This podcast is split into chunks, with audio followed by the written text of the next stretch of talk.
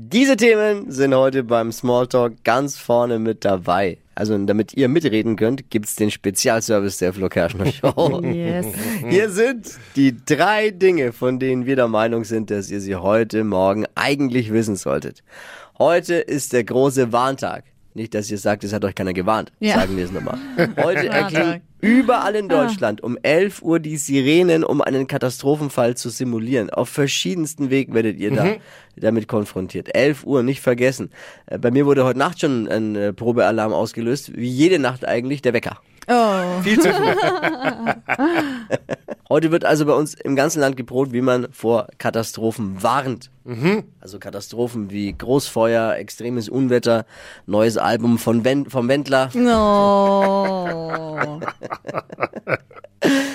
Katastrophe, zum Beispiel das Ausscheiden in der WM-Vorrunde auch. Sind wir schon bei Thema 2. Hansi Flick darf Bundestrainer bleiben. Oha. Er musste aber hoch und heilig versprechen, dass er in Zukunft nicht mehr ohne Abwehr spielen lässt. Ich glaube, der DFB hat es nur entschieden, nachdem er gemerkt hat, dass kein anderer Trainer ans Telefon geht, wenn sie anrufen. Rainer Gottwald hat gestern Abend das Finale von Promi Big Brother gewonnen. Hä? Genau, da werden viele fragen, Rainer wer? Aber der Sieg könnte ihm jetzt helfen, ein Promi zu werden. Stimmt. Noch nie gehört.